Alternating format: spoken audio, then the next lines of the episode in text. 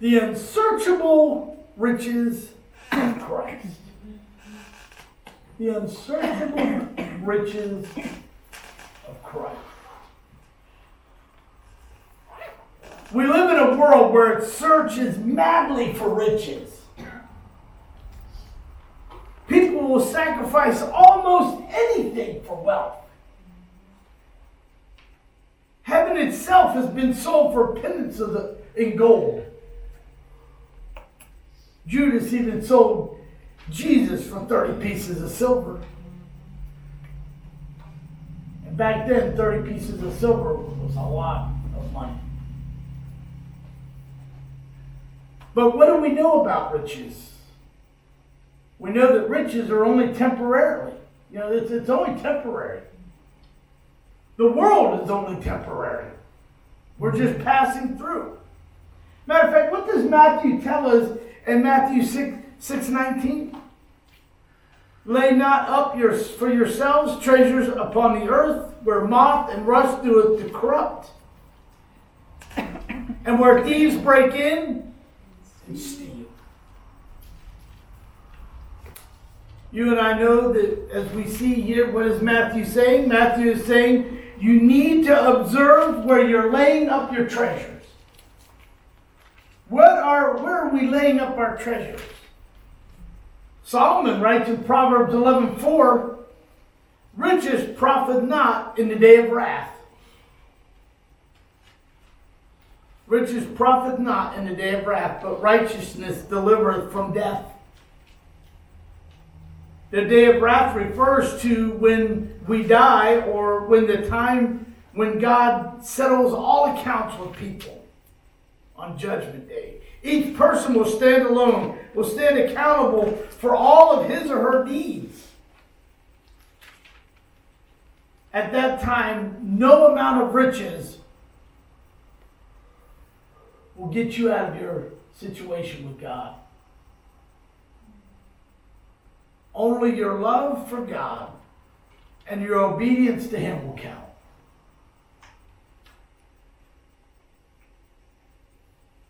I want everybody to turn with me to Ephesians chapter 3 and verse 8. Ephesians chapter 3 and verse 8. Now, I'm going to try to take it easy because I know I've got like a few scriptures that I want to point out, so I'll take time for each of you to turn there this morning.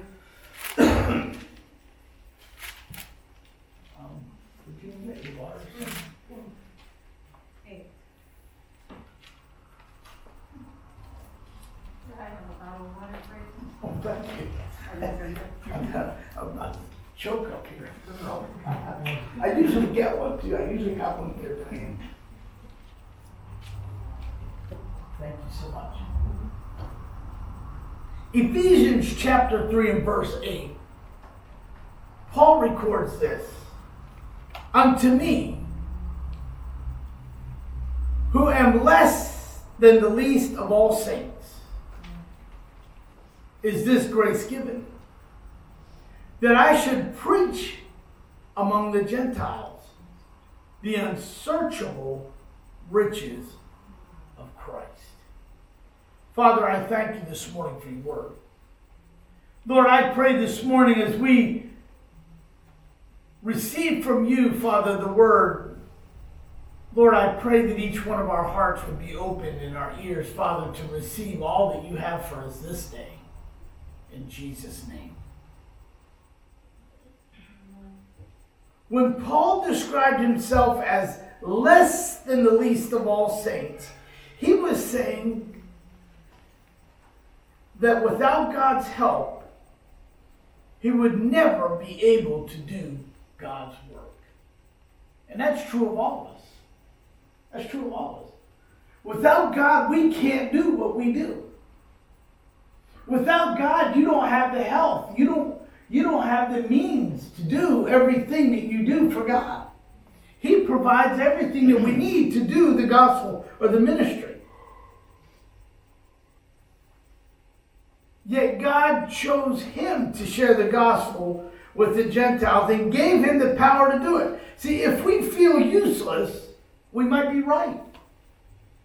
Some people say, I, I just feel useless. You ever said that someday? there have been days I got up and I'm like, this is, uh, this was useless. I need to go back to bed. I need to get some more sleep because this ain't, it's just not working. Except that we have forgotten what a difference God makes. How does God want to use you? You see, we have to draw into His power. We have to draw into His power in order to do the part that He's called us to do.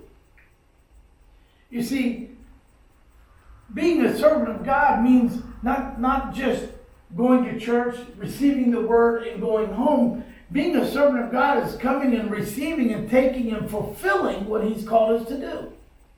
Going outside of ourselves. Now, if you want to turn with me to Romans 2 4, I want to first talk about the riches of His goodness. Isn't God good? We say God is good, and we say all the time. All the time, God is good. But in Romans 2 4,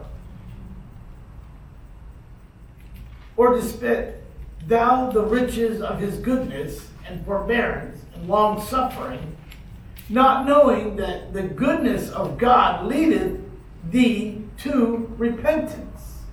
It is easy to mistake God's patience for approval of the wrong way that we are living. You see, self evaluation is difficult, and it is even more difficult to expose our conduct to God and to let Him tell us where we need to change. Everybody wants to think that they're perfect, everybody wants to think that they're always right. But you know what? If you ask God if you're right, and He says you're wrong, sometimes we say, "Well, no, no, God, you don't understand." Uh-huh.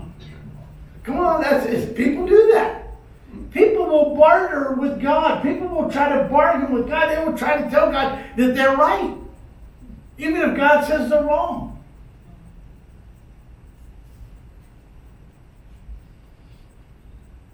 We as Christians must pray consistently that God will point out our sins so that He can heal them.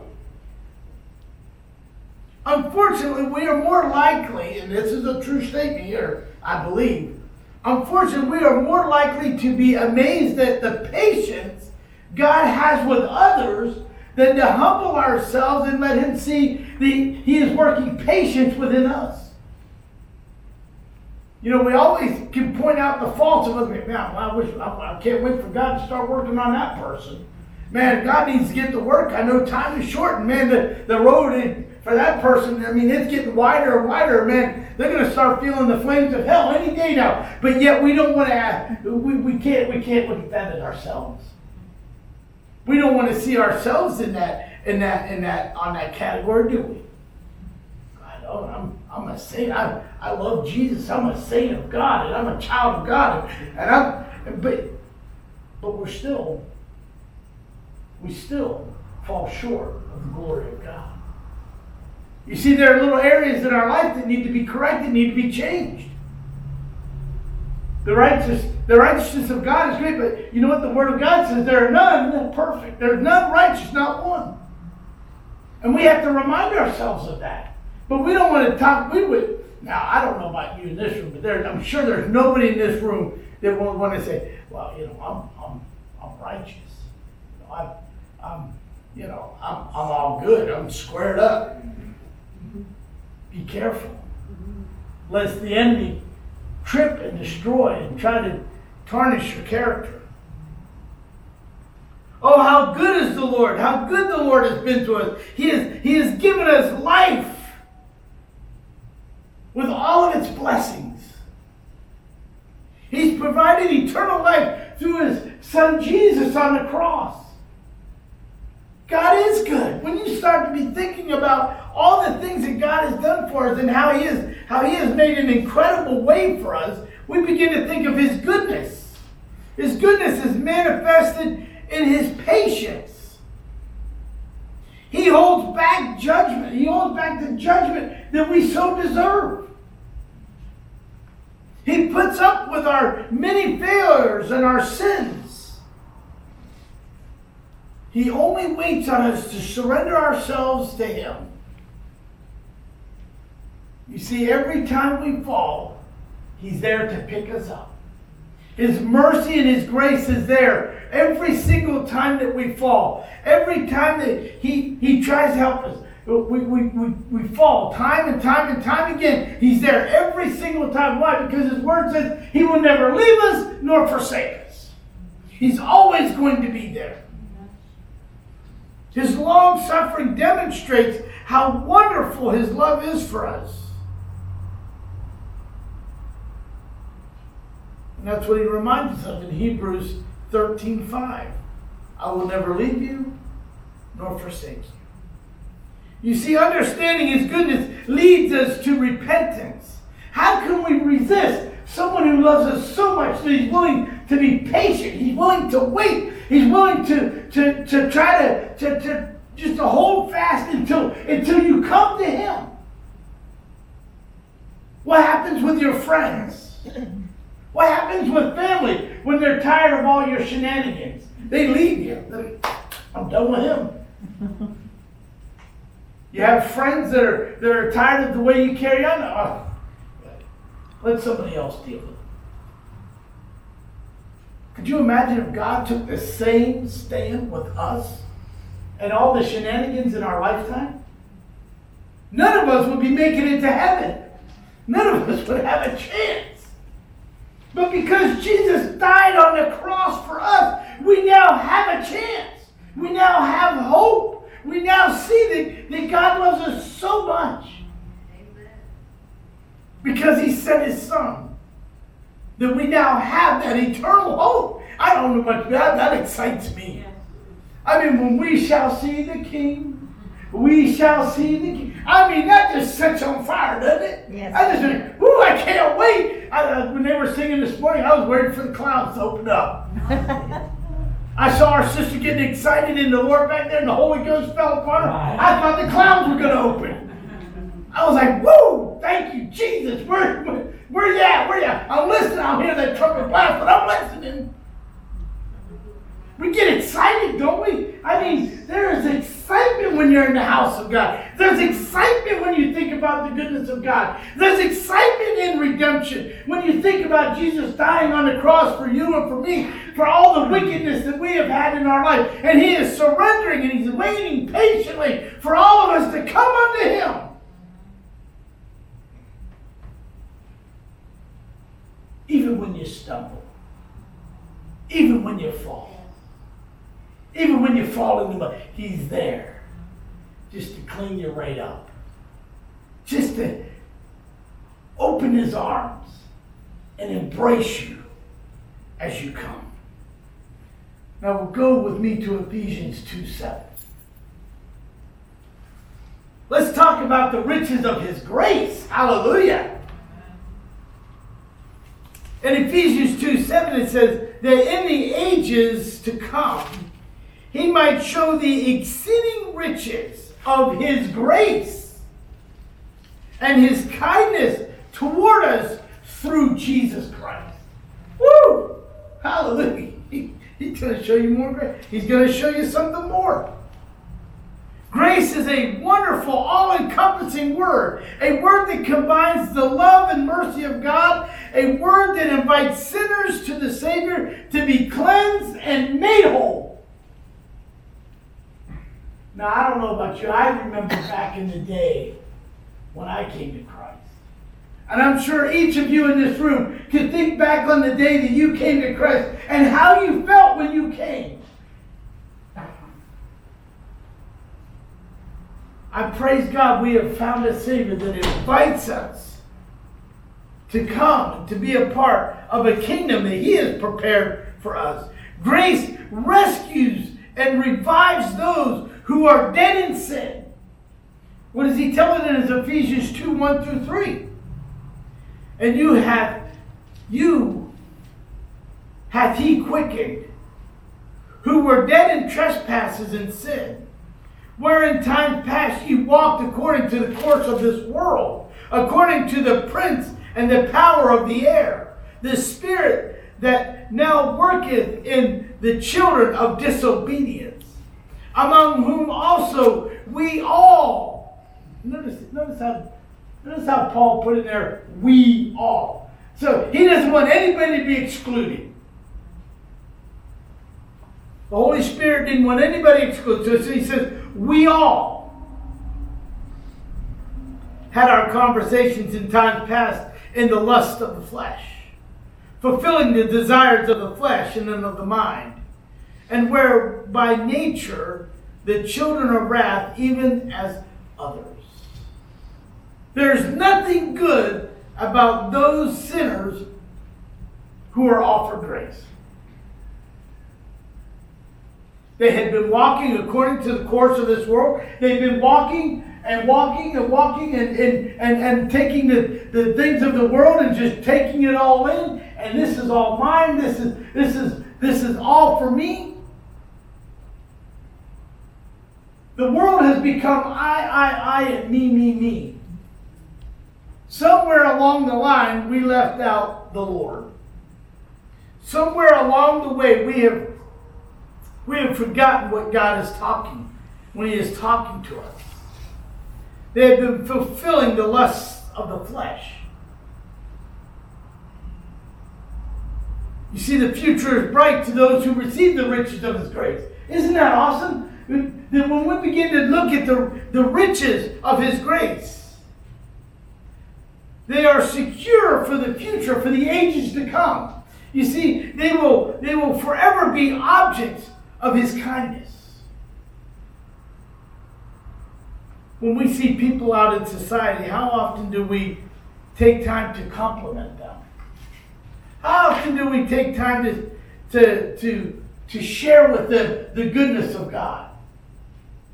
The glories of His riches that He has for us. His grace is sufficient. His grace is sufficient. Some people don't believe that. Some people don't believe that grace his grace is sufficient. But, but the Word of God tells us that His grace is sufficient. Paul tells us His grace is sufficient. And that, that's good enough for me. Now, if you flip back a few verses or a few chapters to Ephesians chapter 1 and verse 18, it talks about the riches of his glory. The riches of his glory. Ephesians 1:18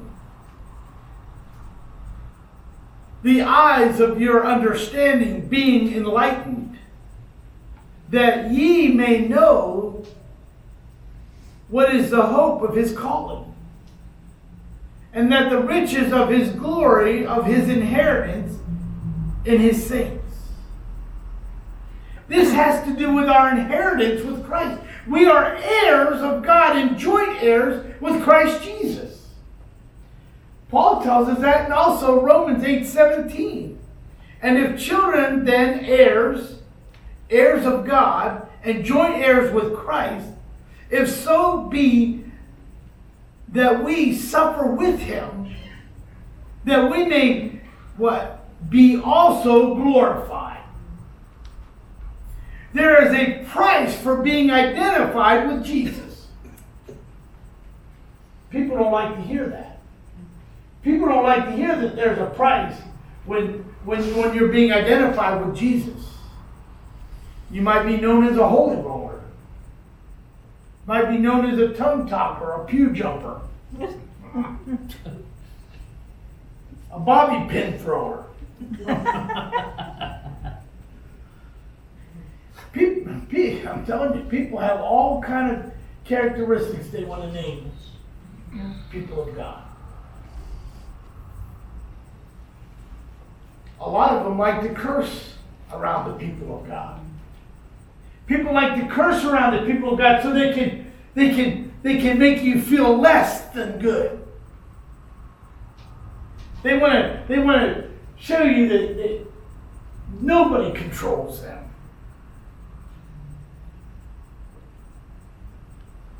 I have it all the time. But you know what? It doesn't bother me. It doesn't bother me. It's like, what do they say? It's like water rolling off a duck's back. If you've seen all this rain we've had, the ducks have to be in heaven right now. and the turtles got to be loving it.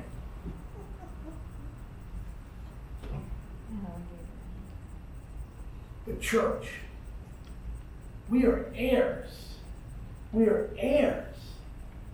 We are joint heirs with Christ.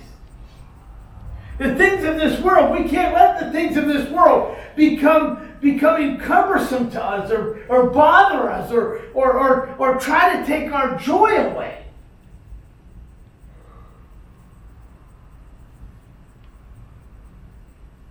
There is a price for being identified with Jesus. Paul, so, Paul also mentions the suffering that Christians must face. Uh oh. We don't like to talk about that either. Church, we Christians must not become complacent. We have become complacent. We all know that we're going to heaven. Why? Because we have received Jesus Christ as our Lord and Savior. We know where our eternal home is, but we have become complacent and we have come to a point where, where we're no longer sharing the gospel of Jesus Christ. Well, I'm just going to look out for me because I want to get to heaven. And so I have to look out for me. What about all the we's in the world? My wife always says, Who is we? You always say we. She said that this week. I like pulling everybody into my conversation. So I use we. My we could be Lynn and Doris and Marth back there. And the we could be anybody for me. I don't like to be alone. So when I say we, I'm talking about me and Jesus. Okay? So when I say we, when you start wondering who the we is, it's me and Jesus. Okay, Pastor has somebody with him. Somebody's on his side. You know, I used to take, I used to hear people say sometimes, well, I have Jesus in my back pocket. I don't have Jesus in my back pocket. I have Jesus in my heart. Yeah. My Jesus is walking with me, not behind me. He's going to walk with me through the fire, he says. And so when I come out on the other side, I'll be tried. But he's going to go with me. He's not sending me by myself, so we are going to go through the fire. See, when you start thinking about all those fires and all those things that start raging in your life, just remember Jesus is with you. So you can say, We are going through the fire. You can hold his arm. You can both go together. Because he's with you. He's not letting you stand alone. Hallelujah. You are never, ever alone. I know people tell me, well, it's so hard to be by yourself all the time. You are never by yourself when you have Jesus. They talk about this pandemic and all the depression because people have been so alone. Read the Word of God, you're never alone. Yes, there are times that I talk to myself. And sometimes it's verbally out loud, and people look and say, Ugh. I want to back away from him. He's one of those guys that talks to himself. I'm not talking to myself, I'm talking to Jesus. Sometimes we have normal conversations where I'm talking verbally to him. Okay, think I'm crazy, but he doesn't think I'm crazy. He loves it when I talk to him. He loves it when I take time with him. We must strive to live as Jesus did, serving others, giving unselfishly, resisting the pressures to conform to the world that we live in. There are a lot of political issues. There are a lot of, of issues that are rising up in this country. But I'm telling you, we can't take part in that because we must stay focused on the Word of God. We must stay focused on what God has for us, and we must move straight forward with Him. If you have to put blinders on, put blinders on. If you have to put earplugs in, I have about 880 pair.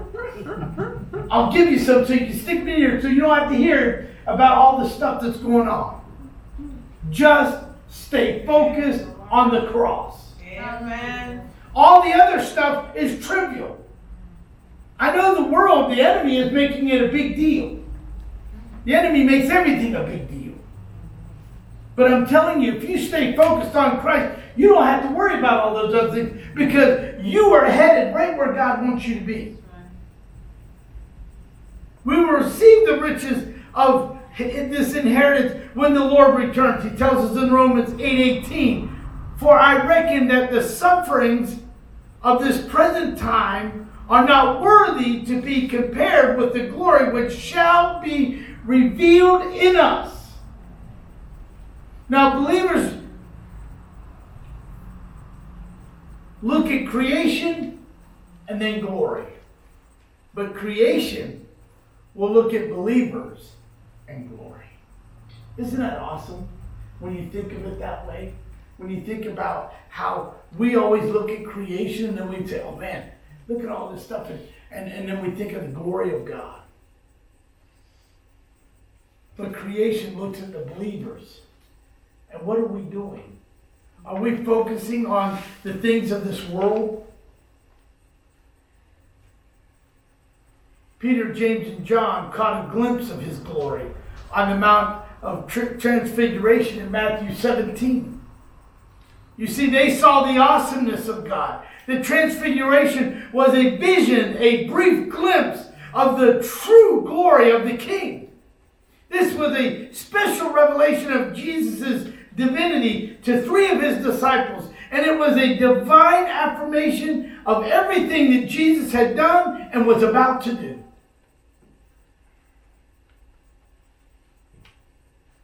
We will share those riches of his glory throughout eternity. Can you imagine when eternity comes, all of us in the presence of God forever and ever and ever? Never losing sight of Him again. Not worried about whether the enemy is going to try to cause you to trip up or fall. None of that will exist.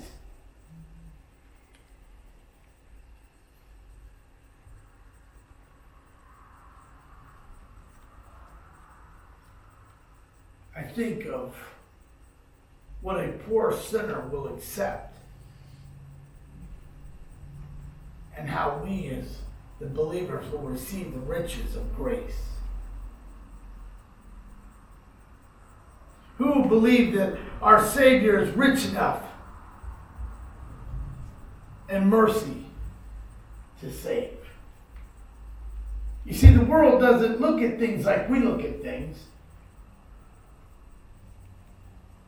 Things come and go. They see things coming and going all the time. You know, the sad thing is the world sees how the church is a lot of times. See, a lot of times the church will change its doctrine. They'll change the way it, it does things. But I'm telling you this if, if, if it's not here, I can't preach it. If it's not in God's Word, I can't preach it. I forgot to turn that on.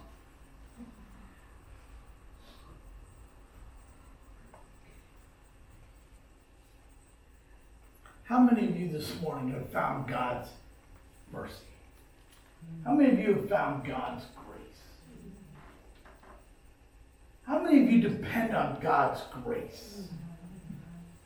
How many of us depend on His riches? You see, we can't live without Christ. Sure, you can struggle along in the world. You can tremble along. You can stumble along. You can kind of haphazardly make it. But when you have Jesus, you have everything. You have the you have his grace, you have his mercy, you have all of that that is available to you every single time you wake up, even when you're sleeping.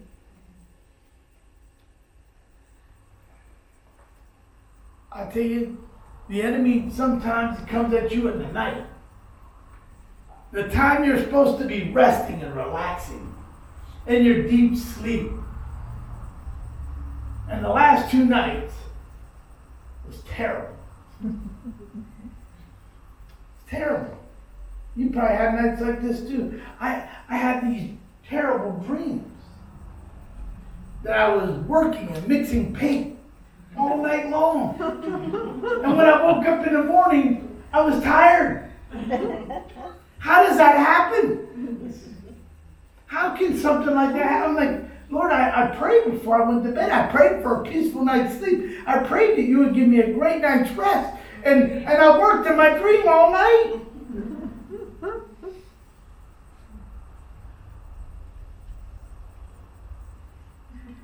But what does God do? God gives me strength for the day to continue to do what He's called me to do to share the gospel of Jesus Christ to every person I can. I love the, the aspect that the word tells us He will provide the hearers.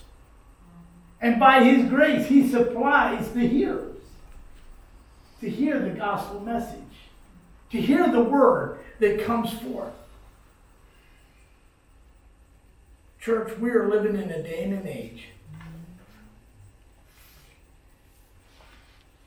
If you're searching for worldly riches, forget it. If you're searching for the unsearchable riches, it's there for you. God's mercy, His grace, it's all there for us. I tell you, I can't tell you what a privilege it is to be able to come here and share the gospel with each of you. We've been doing it now for 11 years here. It's hard to believe. But God is good. all the time. His mercies never fail. Never, ever fail. Amen to that. There are times that I got nervous. There are times that in my own life and in this ministry here at Victory Fellowship, there have been times that I got concerned about the, the, the finances of this church, and I would tell my wife, and she said, It's God's problem. She's so good about that. She just knows how to ease my burden. God's problem. And the guys can tell you God has come through again this year like I never expected. It's because of His grace. His grace that continually carries us and brings us through. It's His grace that we have the, the Holy Ghost that falls upon us and excites us about the gospel message that we see every day when you take time to read. What am I saying this morning? All of us, all of us here today, and even those who watch, I want to encourage you to search, like Paul said, search for the unsearchable riches of Christ. Don't look for the riches of this world. It's only temporary. But God's riches are eternal. Father, I thank you this morning for your word. I thank you, Lord, for what Paul has described to us as the unsearchable riches of Christ.